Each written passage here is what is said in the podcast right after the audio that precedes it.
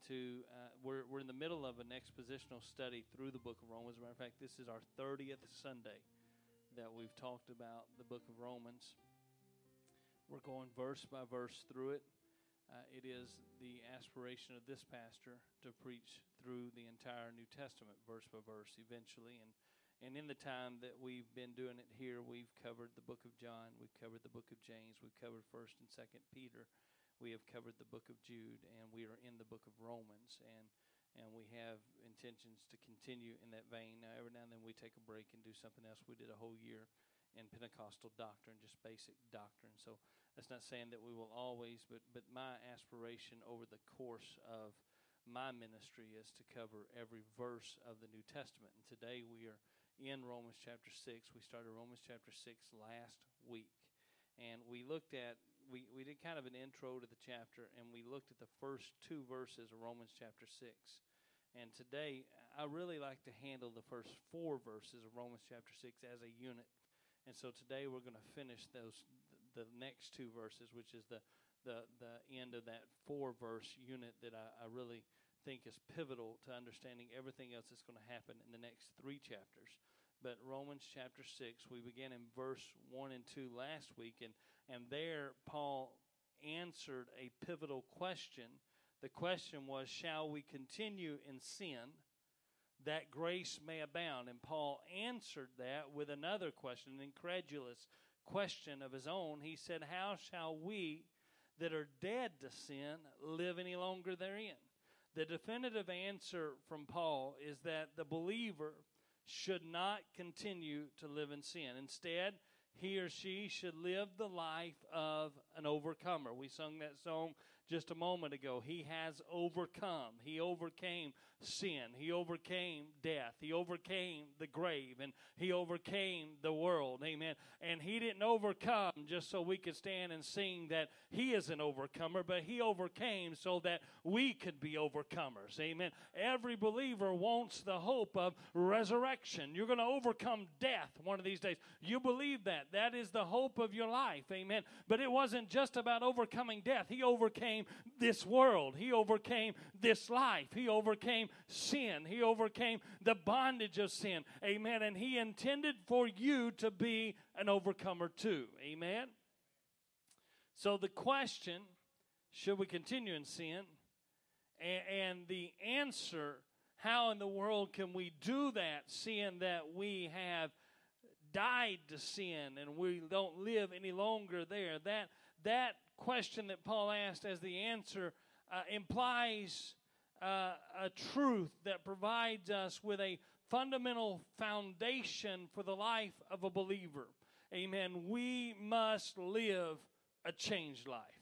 Our life is not to be the same after we come to Jesus Christ. Amen. We, we, our life is supposed to change whenever we experience the, the, the, the gospel, the death, the burial, the resurrection of Jesus Christ. So, the next passage of chapter 6, from verse 3 to verse 14, provides the, the reader with a three step approach to living as an overcomer. And I, am going to mention it here kind of as an overview because I, am not going to take all of those verses in stride in one lesson. And, and if I don't mention it as an overview, it might get lost in the, the details as we go through these verses. So let me tell you what's unfolding in verses 3 through 14. First of all, Paul's given us these three steps that, that lead to the life and overcomer. The first step is that you must know you got to know what happened to you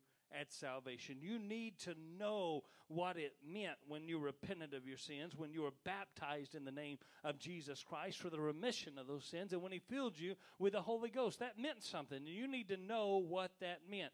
Secondly, you must reckon. Uh, or, or reckon means to count or apply it, make it a part of your life. What we now know, we have to count it as being real, as being true in our lives. It's not enough just to, to know it, we've got to ap- apply it. We've got to bring the application of what we now know into our lives. We've got to act like we had that knowledge. And then finally, he says that we must yield our lives to God. You got to know, you got to reckon what you know. You got to it's some people know but they don't ever really apply what they know. Does that make sense?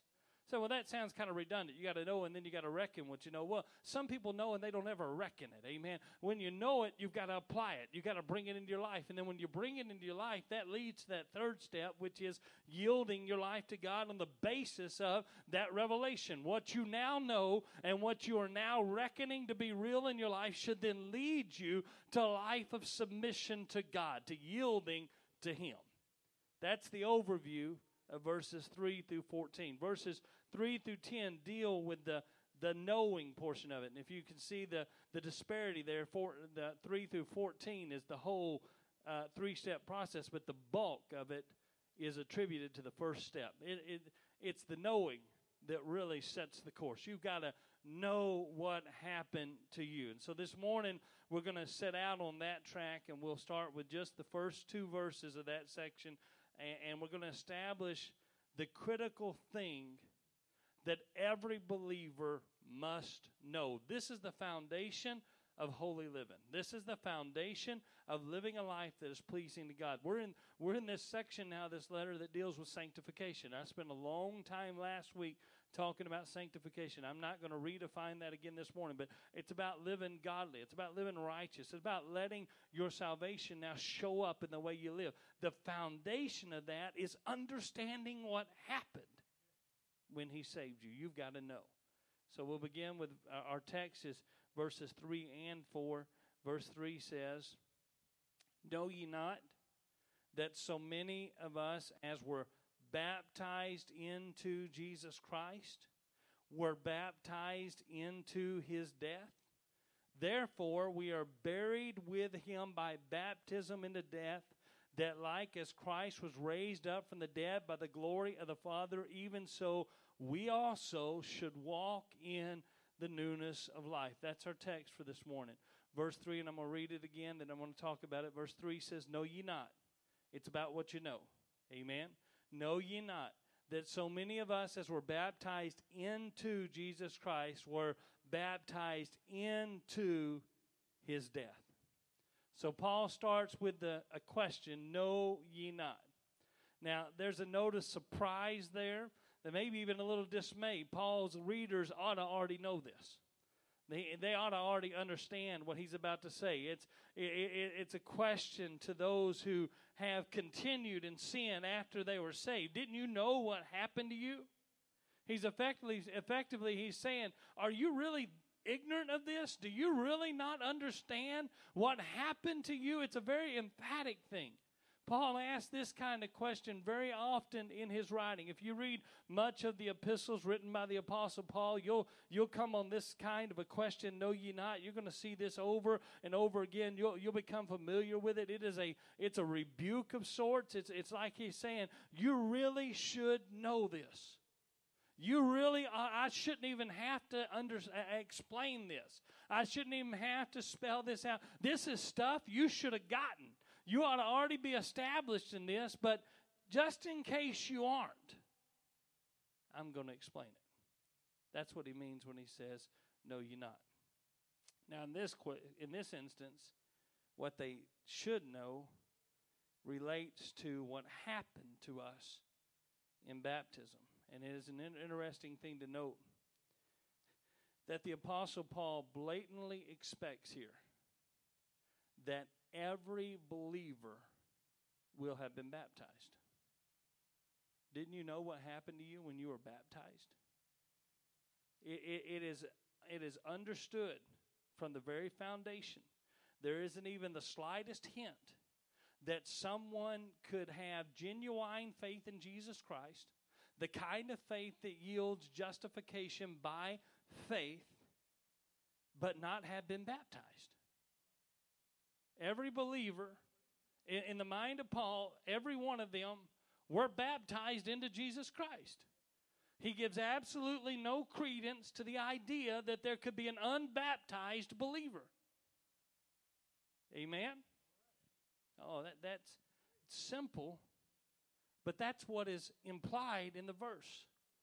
It isn't an oversight. This isn't it, this isn't Paul overlooking somebody. This is this is a statement of this is what they should have already known. They should have already understood. It was absolutely fundamental. It was absolutely a, a basic part of the presentation of the gospel in the first century church. When they told people what you need to do to be saved, they said you got to repent of your sins uh, and be baptized in the name of Jesus Christ for the remission of those sins, and you will receive the gift of the Holy Ghost. Paul assumes that if you're a part of the church, if you're a part of the people that he's writing to, then you've been baptized.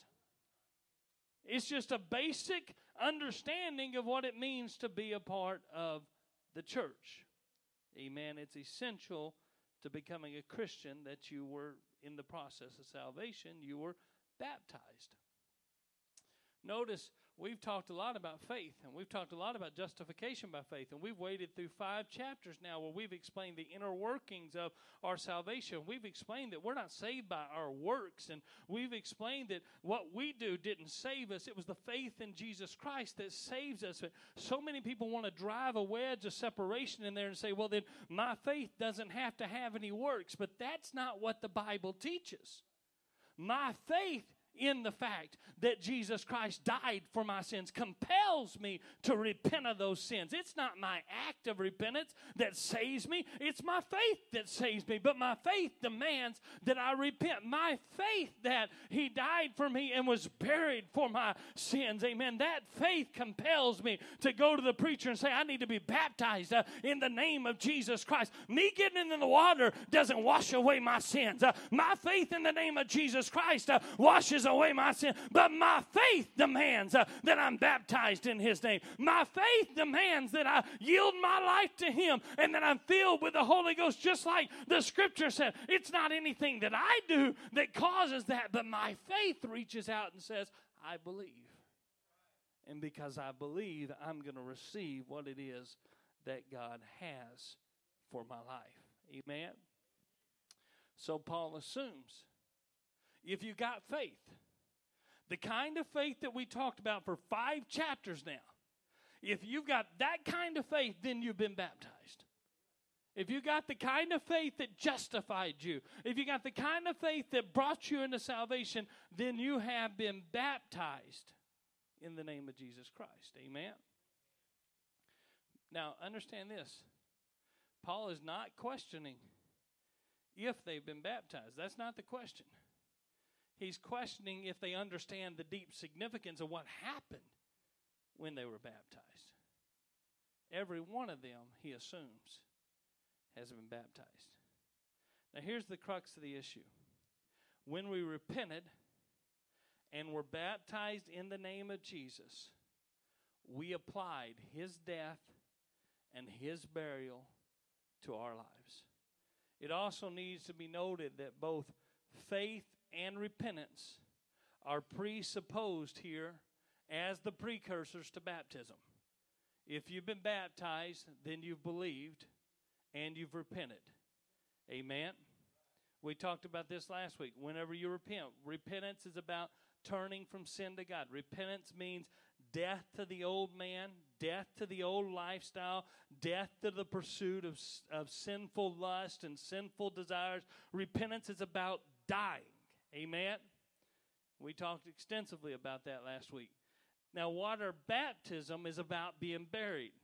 Water baptism has no value until repentance has first taken place. You don't bury that which was alive, not unless you want to be arrested. Amen. Once you bury, better be dead. Amen. So at baptize, at baptism, we are personally identified with the burial of Jesus Christ. You've got to be dead before you can be buried. So Paul says that we are baptized into his death. It's presupposed here that we have repented. We have died. As a matter of fact, in Galatians 3 and 27, Paul says, For as many of you as were baptized into Christ, we were baptized into his death, we were baptized into Christ and have put on Christ. Baptism bears the spiritual significance of being associated with the burial of Jesus Christ. That matters. Because the gospel of Jesus Christ, according to Paul, the gospel of Jesus Christ is the death, the burial, and the resurrection of Jesus Christ. The death you identify with in repentance, the burial you identify with in baptism, and the resurrection is that spirit that comes inside of you when you're filled with the Spirit of the Holy Ghost, with the Spirit of God. Amen? Death, burial, and resurrection. So it is important then that we identify with the burial of Jesus Christ, and we do that in baptism. The spiritual, what we're seeing in this, and, and I, I know it's just two verses.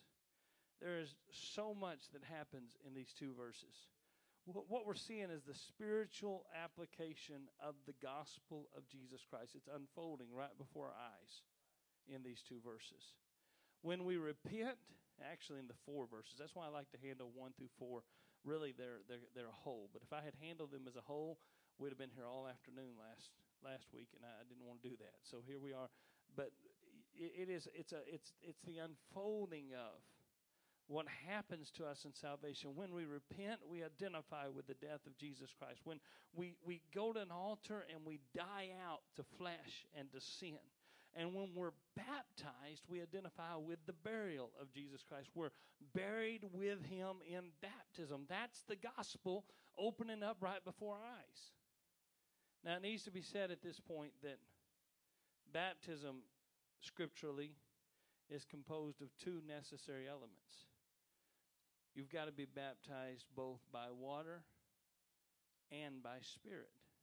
There is a physical element and there is a spiritual element. Both water and spirit are essential to baptism. And the spirit baptism identifies us then with the resurrection of Jesus Christ. It is the key third element of the gospel. Paul said if he was if he died for our sins and was buried alone and never rose from the grave, then our faith is in vain. This doesn't, our gospel doesn't, has no effect. It has no power. The key to the gospel of Jesus Christ isn't just the cross. It isn't just a borrowed tomb. It is the fact that on the third day, he got up out of that grave. And if you identify with Calvary in your salvation experience, then you must repent just like the, the cross. You've got to go to the cross and you've got to die and you've got to be buried with him in baptism. But it doesn't stop there. It can't stop there because if it stops there, then my faith is in vain. I've got to go that next step. The spirit of the, the baptism of the Spirit, the baptism of the Holy Ghost is the key third element to the gospel. Amen. Another key point to consider here is that the Apostle Paul refers to baptism as being baptism into Christ Jesus. The important thing here is that this is key to all of this. Everything I'm saying this morning, the important thing here is that Paul doesn't even dwell on the point. Paul doesn't even stop and think, you know, I need to explain what that means baptism into Christ Jesus. He just assumes that the first century believer knows what he is talking about. Paul assumes that all believers will know what it means to be baptized into Christ Jesus. My friend, when we are baptized in the name of Jesus Christ, we are baptized into Christ. That's the way the first century church baptized every authority, every historian, every theological historian authority will tell you baptism was in the name of Jesus Christ alone for the first several hundred years of the church. That's the way they baptized. There isn't even any dispute there.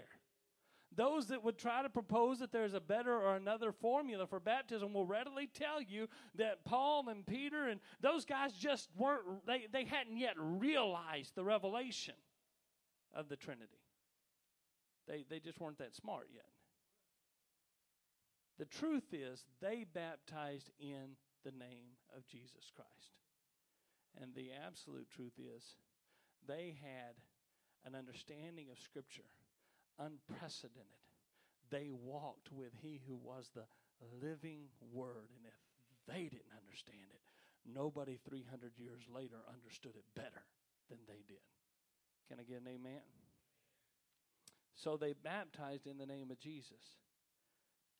That preposition, Paul says, baptized into Christ Jesus. That preposition into has the connotation of moving from one space to another, moving from one place to another. It also has the connotation of purpose. We are baptized, when we are baptized in His name, we are purposefully and deliberately baptized into Jesus Christ. That's something that Paul assumes is common knowledge among believers. A, a spiritual transaction takes place when you're baptized in the name of Jesus Christ. You literally become a part of the body of Christ. You're baptized into Christ.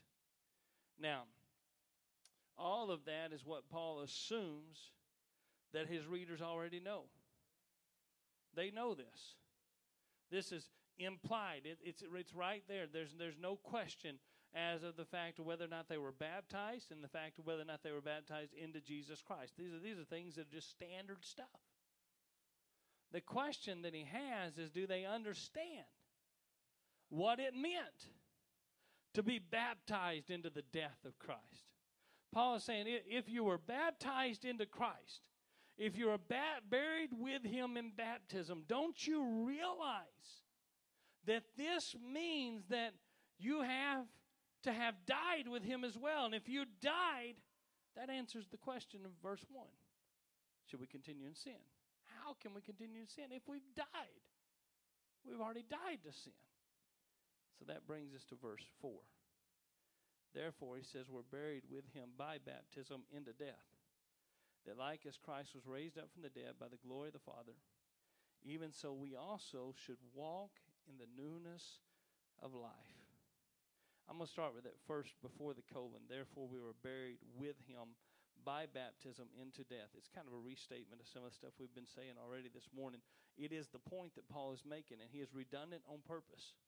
Baptism is a means of identifying with the death of Jesus Christ, specifically as an identification with his burial. Colossians chapter 2 and verse 12 states that very, very directly. Says, We were buried with him in baptism. We're buried with Christ in baptism. So just as the man Jesus Christ died and was buried while he was dead, so we die at sin in repentance and we die out to sin in repentance and then we are baptized are buried with Jesus Christ. Now, I know that the primary purpose of verse 3 and 4 is not to teach on the proper mode of baptism. But I would be remiss if I didn't point some things out as we go through this. The link between baptism and burial only makes sense if baptism is by immersion. It only makes sense if you're buried in water, just like you're buried in the earth. Comparing water baptism to burial is incomprehensible unless we assume that they baptized by immersion. A person is not buried by sprinkling a few drops of dirt on the body. You do that, and the body's going to stink. A person is buried by being totally submerged in the earth. You put them in a hole and you bury them.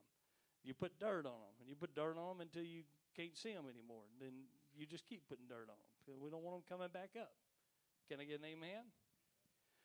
So it follows that the proper means of baptism is by immersion.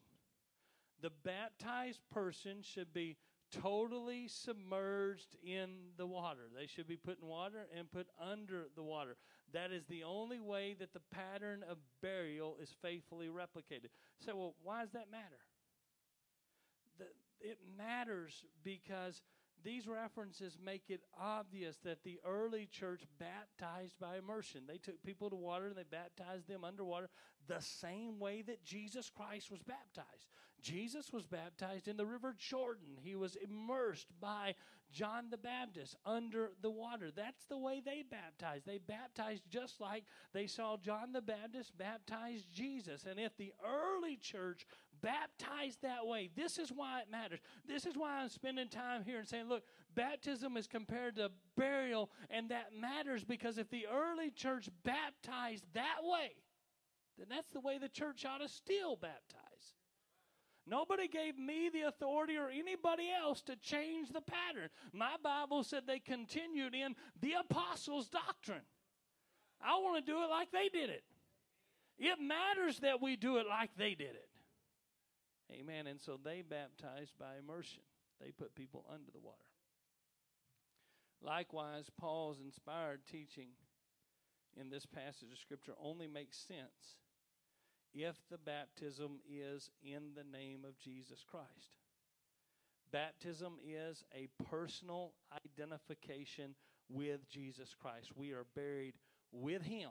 Listen, with Him. Colossians, we are buried with Him. We're baptized into His death.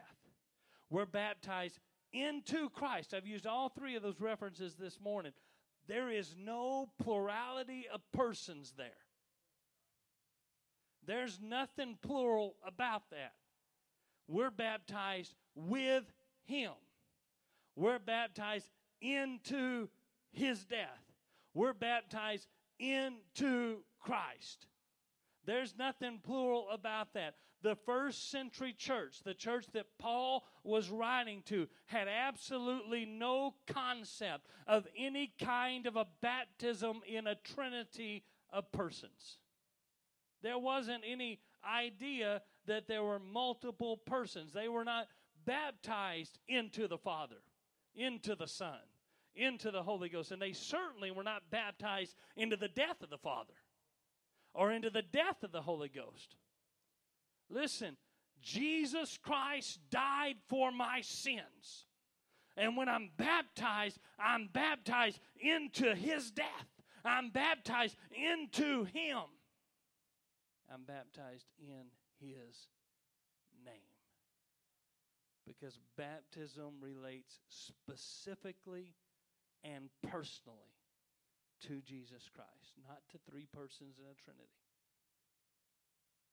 uh, that's strong doctrinal stuff, but that's the kind of stuff we need to hear. Amen.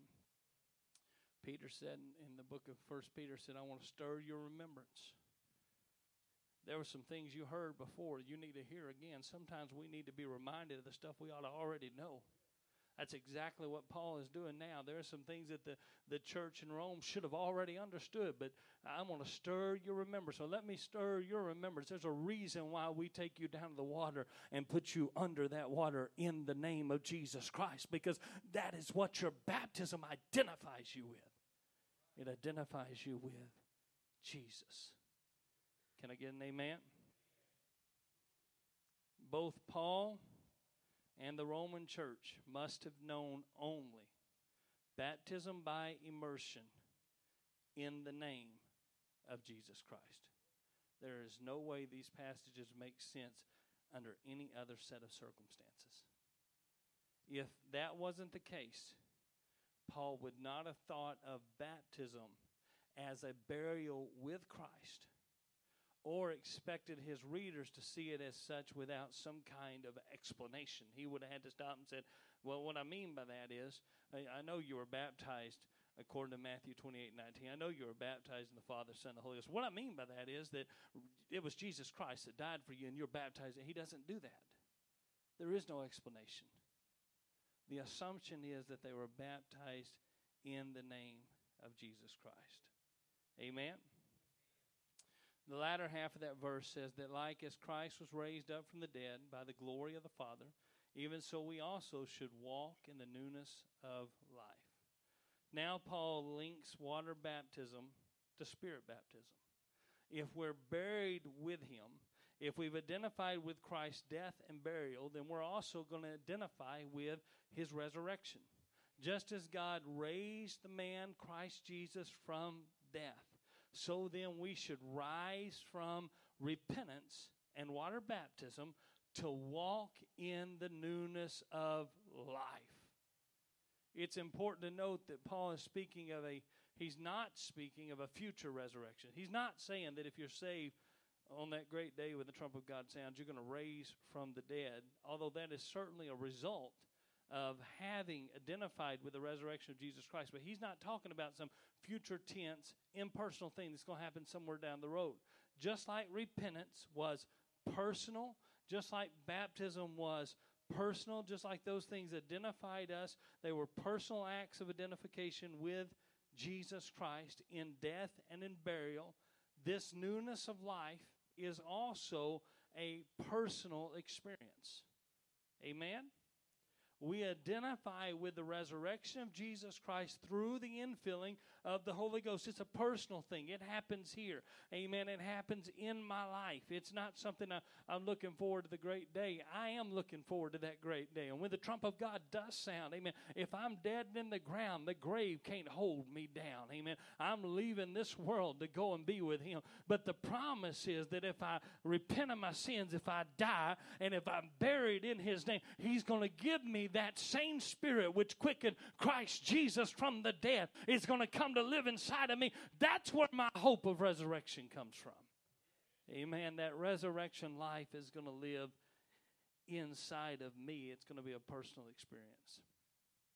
The death of our old man simply prepares the way for our new life. The main idea is that we also, like Christ, should walk in the newness of life, or that we too should live a new life. The resurrection of Jesus Christ from the grave. he overcame. He wears the victor's crown.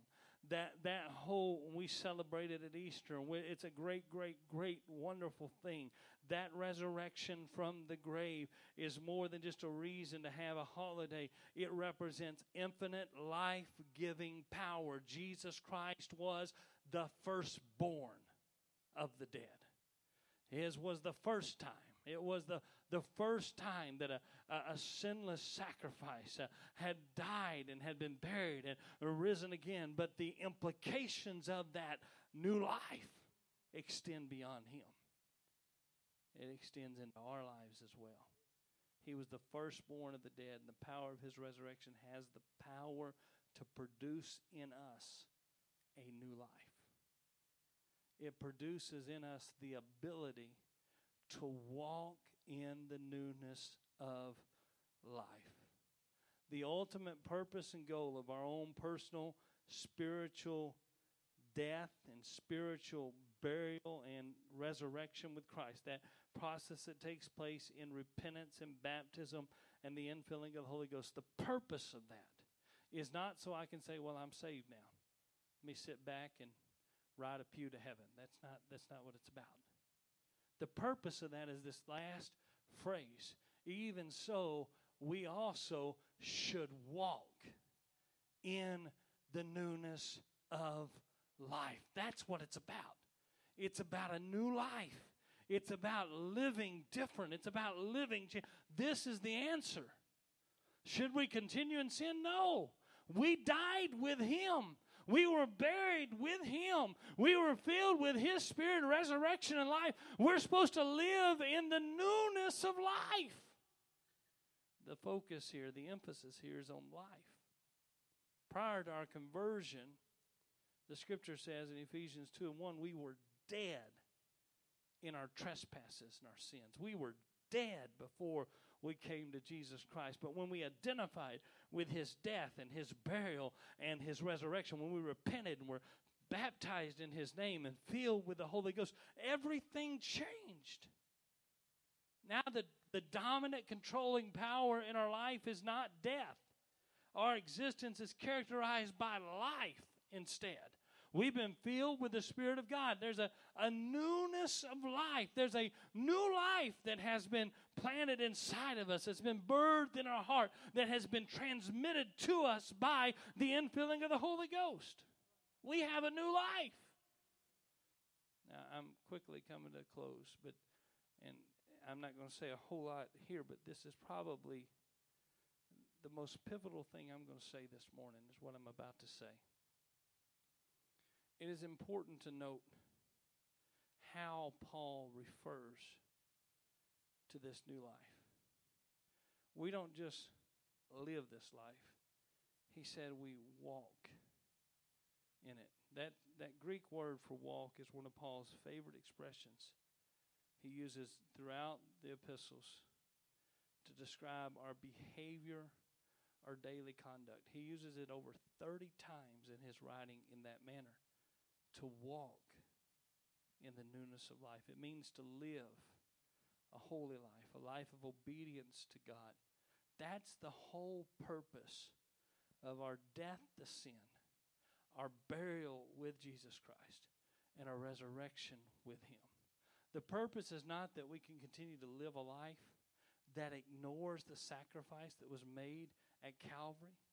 The purpose is that we can live a life that is empowered by the resurrection of Jesus Christ, by the Spirit of God, and, and live a life that demonstrates that we respect the fact that we have been set free from the bondage of sin.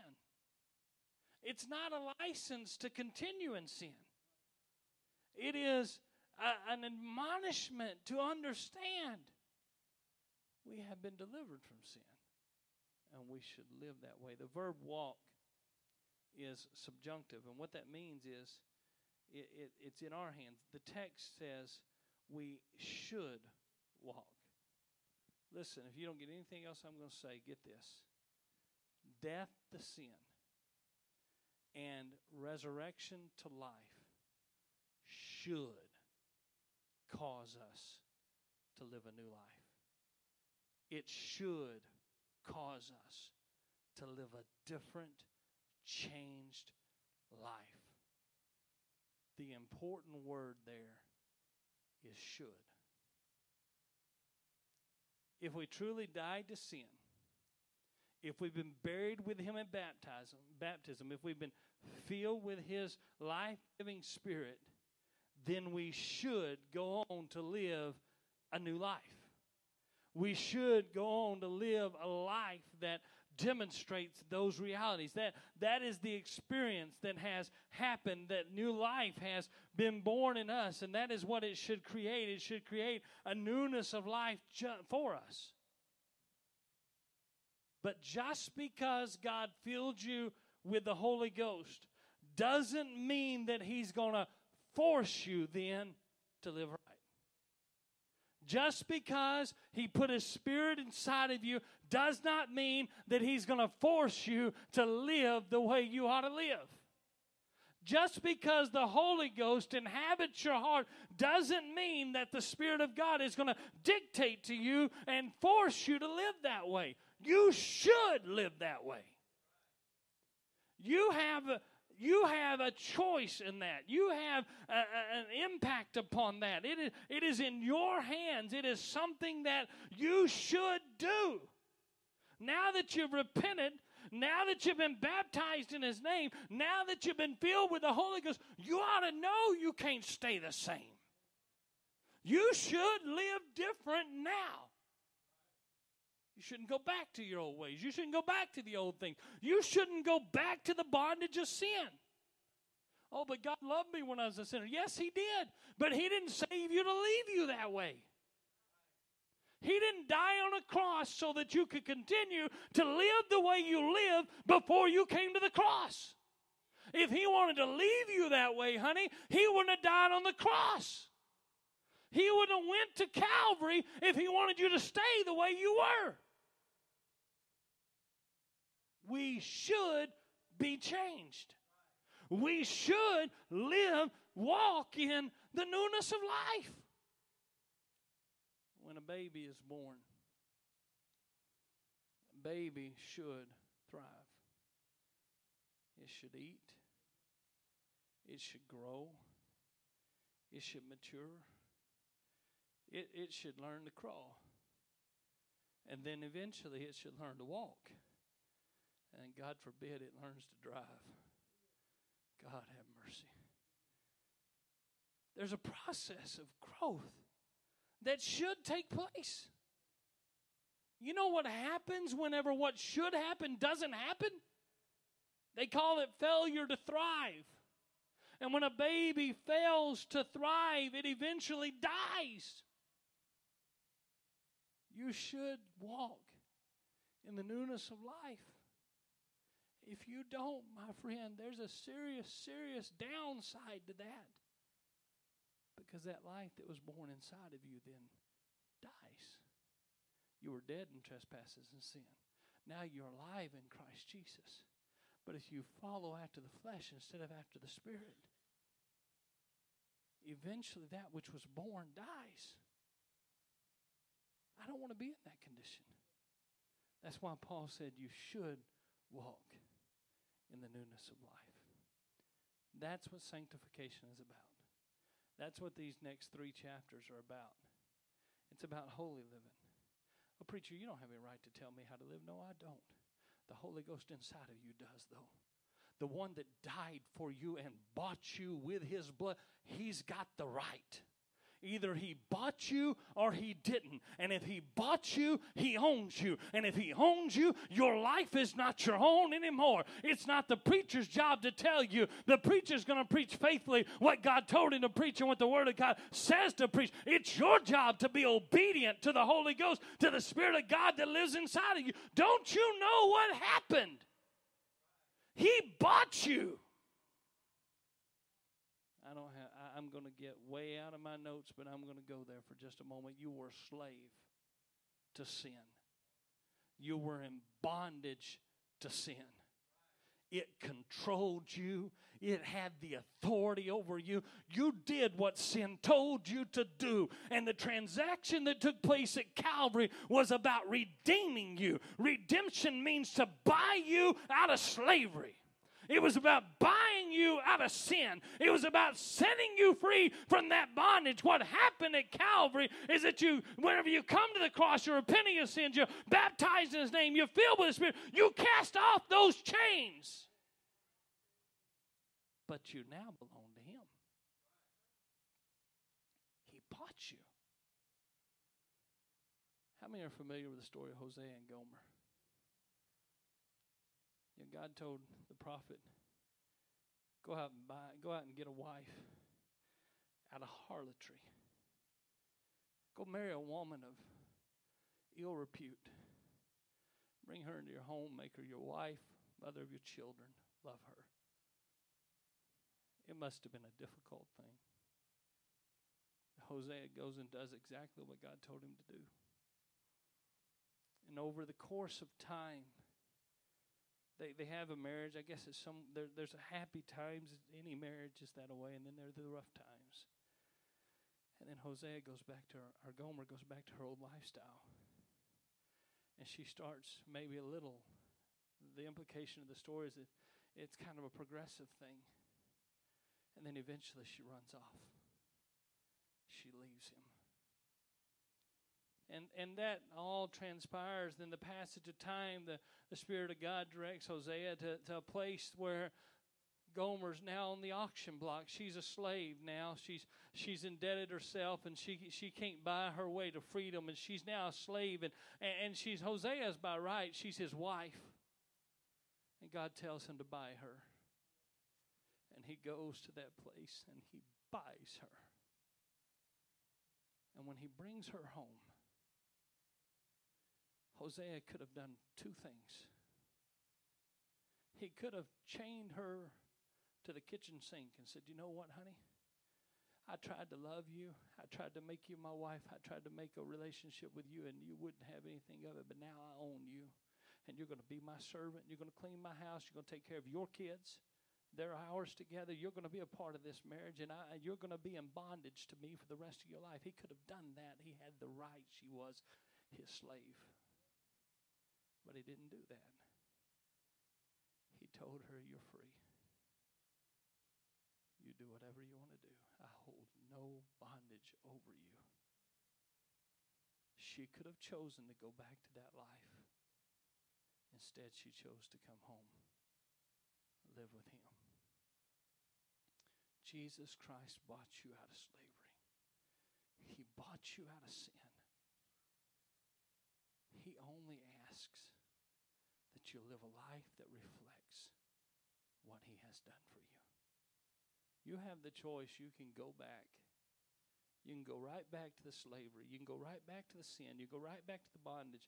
Like the, the scripture we used last, we talked about the hog that had been washed clean and goes back to wallowing in the mire. That's your choice. He's not going to force you.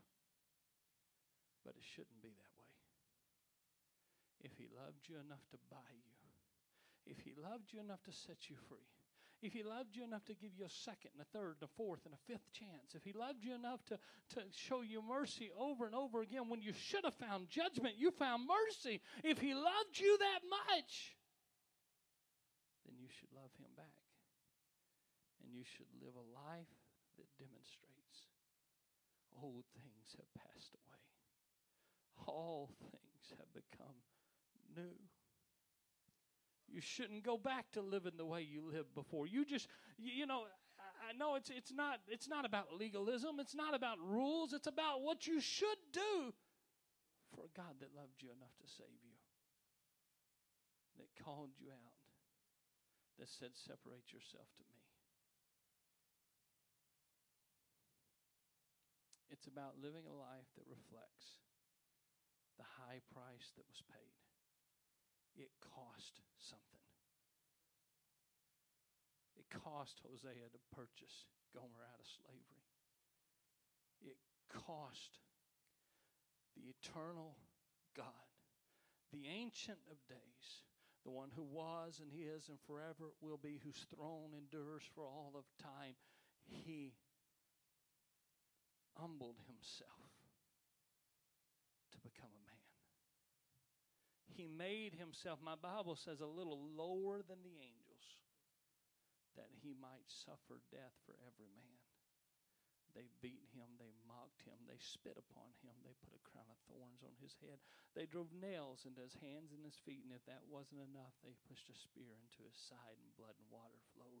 It cost him dearly to redeem you from sin. You should live a reflects the price that was paid for you. You should walk worthy. That's what Paul says later. Walk worthy of the sacrifice that was made. Would you stand with me?